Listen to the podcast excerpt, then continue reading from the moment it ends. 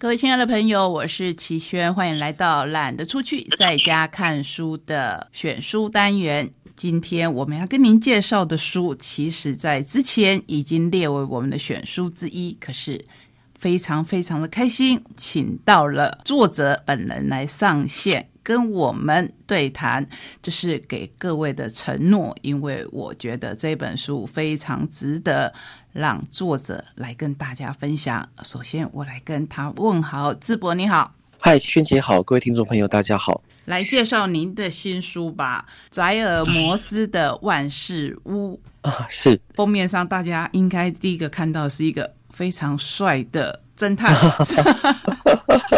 宣宣宣姐谬赞了，是不是？可是这里面其实非常吸引我的一句话，就是说我们这种人早已半个身子进入黑暗世界里。这个是因为一般人对征信社的印象是它比较黑暗的意思吗？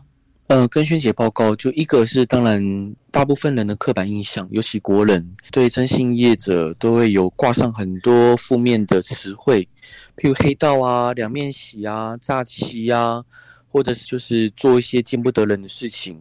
像这些刻板印象加诸跟灌在业者身上，的确是很辛苦的。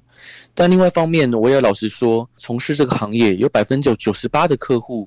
都并不是那么正向的委托，不管是他们可能遇到人生最苦恼的事情、最低落的事情，每天吸收这些，我们帮客户解决问题的时候，我们也必须要去同理他这一些想法跟观念。嗯，老实说，也会影响我们的心智。所以说，我觉得自己其实在这行业久了。很难是一个非常正向的人。就像您在你的第一篇文章里面，你说到你引用了尼采的话：“我们注视深渊的时候，深渊其实也回望我们。”其实这句话让我印象很深刻，因为我自己的书也是引用尼采的话来作为我一个很大的说是心得吧，或是说跟读者分享的想法。可是。我自己看了这本书以后，起先也会误会说，既然都是在帮大家解决问题，解决了以后应该是开心的，应该是正面的，可是就忽略了说，就像心理医生一样，你如果听了太多太多负面的东西，而不知道怎么样去化解的话，其实那些是会不断累积的，是不是这样子？就其实他很多跟萱姐坦白说，我自己心态其实是蛮不健康的。很坦白跟您报告，因为这个行业做久了，很多像多疑啊，对人性的不信任啊，然后很多事情，我看开头我会先往负面的地方想，这些想法其实是应该蛮扭曲的，是对蛮畸形的，在在影响我的个性，是对。可是那我就要先。请教一下，你会后悔入这个行业吗？啊，倒不会，倒不会，因为我很清楚这是我的命定。是，就像我们今天从事任何行业都任何行业的比较辛苦的一面嘛。但加入这个行业，我老实说，讲坦白的，这个行业也有让我赚到钱，然后这个行业也让我可以呃有实现自我价值的机会。只是说，让个性扭曲跟压力这些，其实都是这个行业，我觉得要认真做，必须去承受的，嗯，副作用。是。你让你让我想起，就是我们常常在电视或是电影，或是我们看小说会看到的卧底的警察，他们刚开始的时候秉持的都是善意或是正义，可是，一旦是卧底进去，卧底的越深，然后有些时候他们会开始发现，必须有灰色地带的出现。对，那甚至到后来就会变黑。我们局外人会觉得说，哇，真的是除了说我们看了很心疼，或是说如果像电影演出来的，让我们受到了震撼之外，对一些可能还不理解的人会觉得说，哎，为什么呢？你为什么没有办法？把住心中那一把尺，这个可能是智博您在这一行里面，你自己乃至于您现在带你的员工，必须要不断不断提醒自己的一点吧。没错，没错，因为这个行业如果说没有原则，或者是可能什么案件都接的话，很容易赚钱，但是也很容易很快就迷失了。是我们看到你里面有提到这个，你把委托费的部分都已经写，我相信是不得不有所保留，可是至少已经有写出来哦，这一点是很难得的。智博这一点一定有受到同行的压力吧？对，没错，同行很讨厌我，是非常非常讨厌我。像譬如说某一个规模也蛮大的同行的老板，啊，几乎把我当仇人呢。是他到处威胁说要找调查站弄我，要找刑警弄我，反正就是到处放谣言。然后他也真的试图这么做，只是可能我们没有让他可以见缝插针的机会。然后譬如说同行的总经理哦，他也会就说我挡他财路。他会威胁我说：“挡人财路如杀人父母啊！”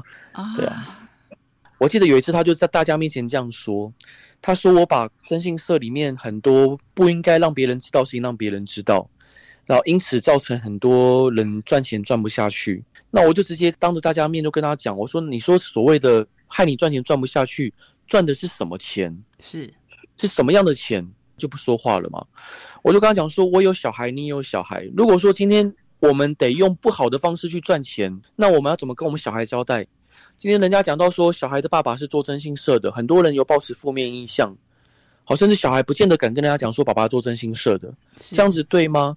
这样子好吗？那他又不说话，我就说，我希望我的孩子在长大之后可以抬头挺胸，堂堂就是大声的说，我老爸就做征信社的，我老爸做的很好，我觉得这是一件很重要的事情。是。那他后来不说话，对。可是你也提到，你绝对不要让孩子继续做真心社。哎，不是，其实这样说其实是在称赞你做的很好，因为 您刚才有提到孩子是不是可以抬头挺胸的说，我爸是做哪一项工作的？你的孩子还跟你讲说，他将来要做征信社，表示他是非常非常认同你的工作的。嗯，所以这一点，我觉得。可能比很多很多客户的肯定带给你更大的欢喜，或是带给你更多正面的力量。不过，嗯，因为你自己的经历，你会反过来希望他不要接这个行业。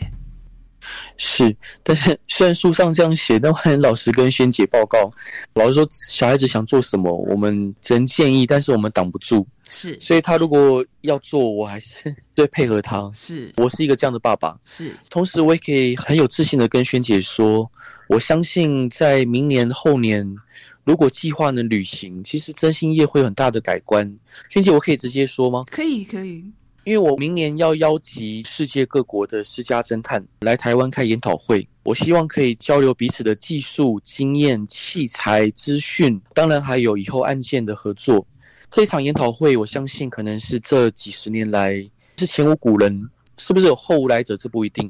但是这件事情做了之后，可以重新定定台湾的私家侦探在世界的地位。同时，另外一方面，我们也在游说国会成立私家侦探的专法。是，尤其在明年研讨会过后，我们会更加重力道去游说国会成立这个专法。有专法就有约束，就有规范。无规矩不以成方圆嘛。是。那有了规范之后，这个行业一些可能藏污纳垢的地方，有望被光照进去。所以我相信，如果明年我们能确实实行，对于整个业界的发展都是非常重要的。哇，真的是一个大计划！谢谢你跟我们分享这一件事情。而且我觉得很重要的一点是，如果它能通过立法。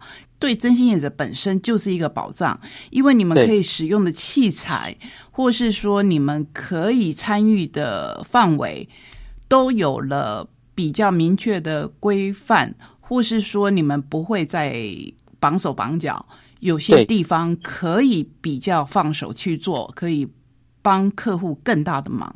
是没有错，确实如此。所以这个真的是空前的事哇，听起来都觉得。哎，我们可以期待智博的下一本书就侦探小说吗？谢谢叶萱姐。其实这一本书我们看到的就是一篇一篇的侦探故事。